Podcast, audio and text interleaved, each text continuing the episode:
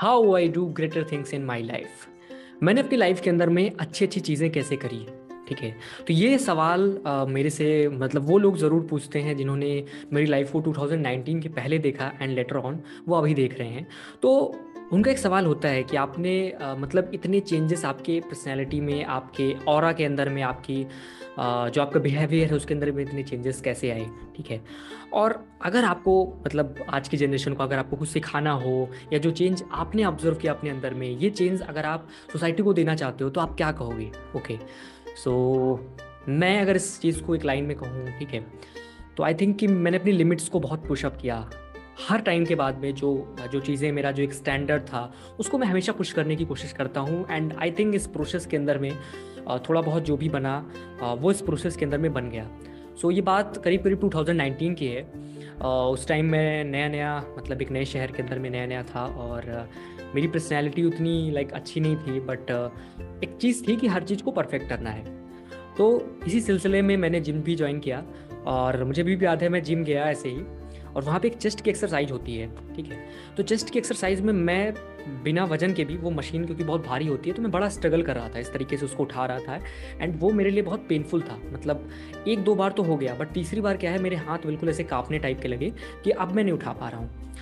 तो उस दिन मैंने वो मशीन छोड़ दी और फिर दूसरी दूसरी जो और वहाँ पे मशीनें थी, उनके ऊपर थोड़ा सा ट्राई किया एंड जस्ट मैं बैठ गया।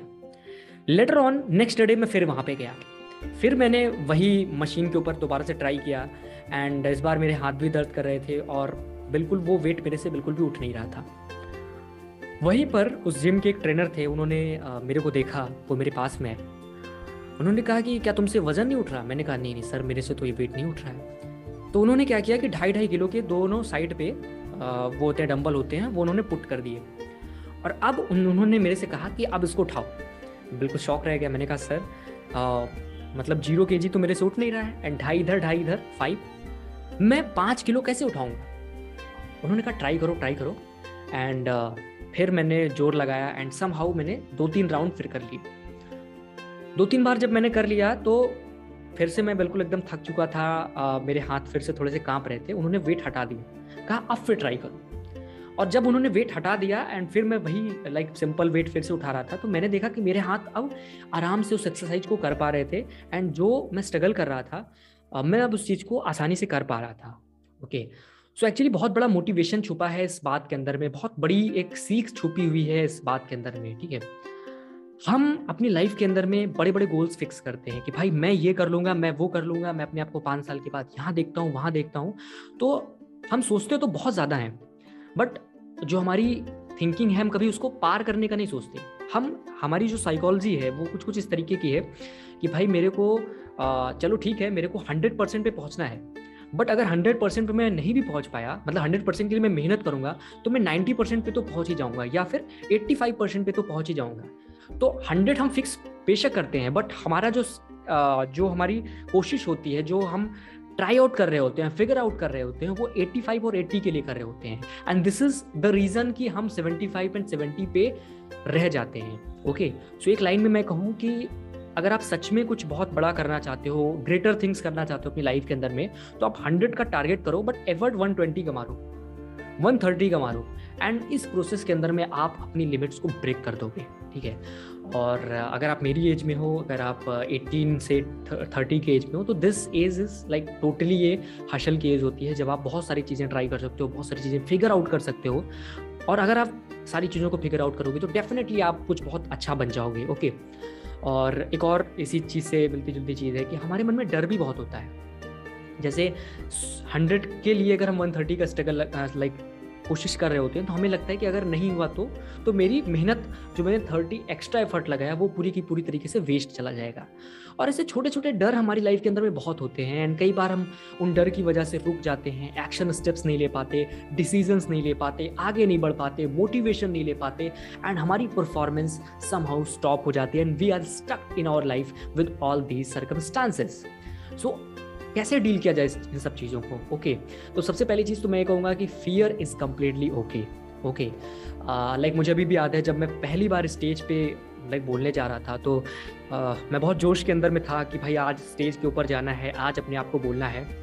तो जब तक मैं बैठ के तैयारी कर रहा था आई एम वेरी रिलैक्सड और लग रहा था भाई हो जाएगा, कोई दिक्कत नहीं। बट जब मेरे को एक्चुअल में होस्ट करना था तो मैं बिल्कुल अपने ऐसे स्टेज से, जहाँ पे मैं बैठा था, वहाँ से उठा एंड उठने के बाद जैसे जैसे मैं स्टेज की तरफ़ जा रहा था, मुझे अजीब तरीके की एक ज़िम्मेदारी का एहसास हो रहा था कि यहाँ पे जो लोग बैठे हैं, इनको इंटरटेन करना। इनके लिए आज का ये जो टाइम है, ये जो इवेंट है, इसको बेहतरीन बनाना, ये सब ज़िम्मेदारी मेरी है। और जैसे जैसे मेरे पाँव स्टेज की सीढ़ियों पे चढ़ने लगे, मैं फिर मेरे हाथ हल्के हल्के कांपने लगे, मेरा माइंड uh, थोड़ा थोड़ा सिवर करने लगा मुझे थोड़ा थोड़ा डर लगने लगा एंड मुझे लगा कि पता नहीं मैं ये चीज़ कर पाऊँगा कि नहीं कर पाऊँगा। और फिर जब स्टेज पे पहुँचा सामने सबको देखा तो इतनी सारी आँखें वो केवल मुझे देख रही थी इतने सारे एक्सप्रेशंस सबके वो मेरे साइड पे थे मेरी तरफ़ थे तो मैं थोड़ा सा बिल्कुल उस मोमेंट पे डरने लगा कि भाई मैं क्या करूँगा कैसे करूँगा। बट एफर्टलेसली जब इतनी सारी आवाज़ें आ रही थी यानी ऑडियंस की एक्सपेक्टेशंस सीढ़ियों पे चल रहा था तो मेरे पास्ट का डर मेरी खुद की जो आ, मैंने अपने लिए जो एजम्पन्स बना रखे थे वो सारे हर एक चीज़ वहाँ पे डर लगा रही थी। तो कई चार पाँच आवाज़ें मेरे पास में आ रही थी बट फॉर्चुनेटली मैं एक आवाज़ सुन पा रहा था वो जो मेरे अपने एंड से आ रही थी। ठीक है? तो वो जो आवाज़ मेरे अपने एंड से आ रही थी, अंदर से आ रही थी कि हाँ भाई, तुम प्रिपेयर्ड हो। हाँ तुमने तैयारी कर रखी है। हाँ तुम इस चीज़ को कर ले जाओगे। सो उसके साथ में मैं कर पाया। उसके बाद मैं स्टेज पे गया एंड जस्ट बिल्कुल नेचुरल जिस तरीके से मैं कर सकता था, जो मैंने तैयार करके मैं स्टेज के ऊपर पहुँचा था। उन सारी चीज़ों के साथ में मैंने जस्ट बोलना स्टार्ट किया। And all greater things happen with this okay मतलब जब आप ट्राई करते हो, जब आप कर रहे होते हो और वो स्टार्ट की लड़ाई होती है, जैसे फिजिक्स में हमें एक चीज़ हमें सिखाई जाती है कि pull is easier than pusher या मतलब आपको धक्का देना ही सब कुछ होता है। मैं थोड़ा सा इस चीज़ को मिस आउट कर रहा हूँ बट रियलिटी यही है कि थोड़ा सा आपको जब आप स्टार्ट कर रहे होते हो तो जो एक इनिशियल फोर्स होता है, वो बहुत टफ होता है। अगर आप उस चीज़ को बीट कर जाते हो तो आप कुछ भी कर सकते हो, ठीक है? तो आई थिंक आपको इस सवाल का जवाब मिला होगा कि कैसे मैं how I can do greater things in my life okay हालाँकि काफ़ी बड़ा टॉपिक है एंड uh, हर किसी का स्ट्रगल अलग अलग होता है मेरी लाइफ का अलग है। स्टिल मतलब बहुत सारी चीज़ें अभी भी मैं फिगर आउट कर रहा हूँ। बट uh, एक चीज़ मैं हमेशा कहूँगा कि आप कोशिश करते रहो ठीक है?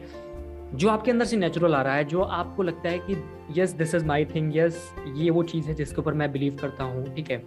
मतलब मैं भी बिलीव करता हूँ I am not so good in sports okay so अगर मैं स्पोर्ट में ट्राई करूँगा तो आई विल डेफिनेटली वहाँ पे मैं एवरेज रहूँगा. ओके बट अगर ये चीज़ मेरी है तो यहाँ पे मैं अच्छा कर सकता हूँ एंड थोड़े uh, थोड़े से प्रयास में भी मैं I can excel okay so just आपको जो आपकी चीज़ है वो करनी है. और इस तरीके से अगर आप अपनी चीज़ें करोगे तो आप डेफिनेटली ग्रेटर थिंग्स अपनी लाइफ के अंदर में कर पाओगे.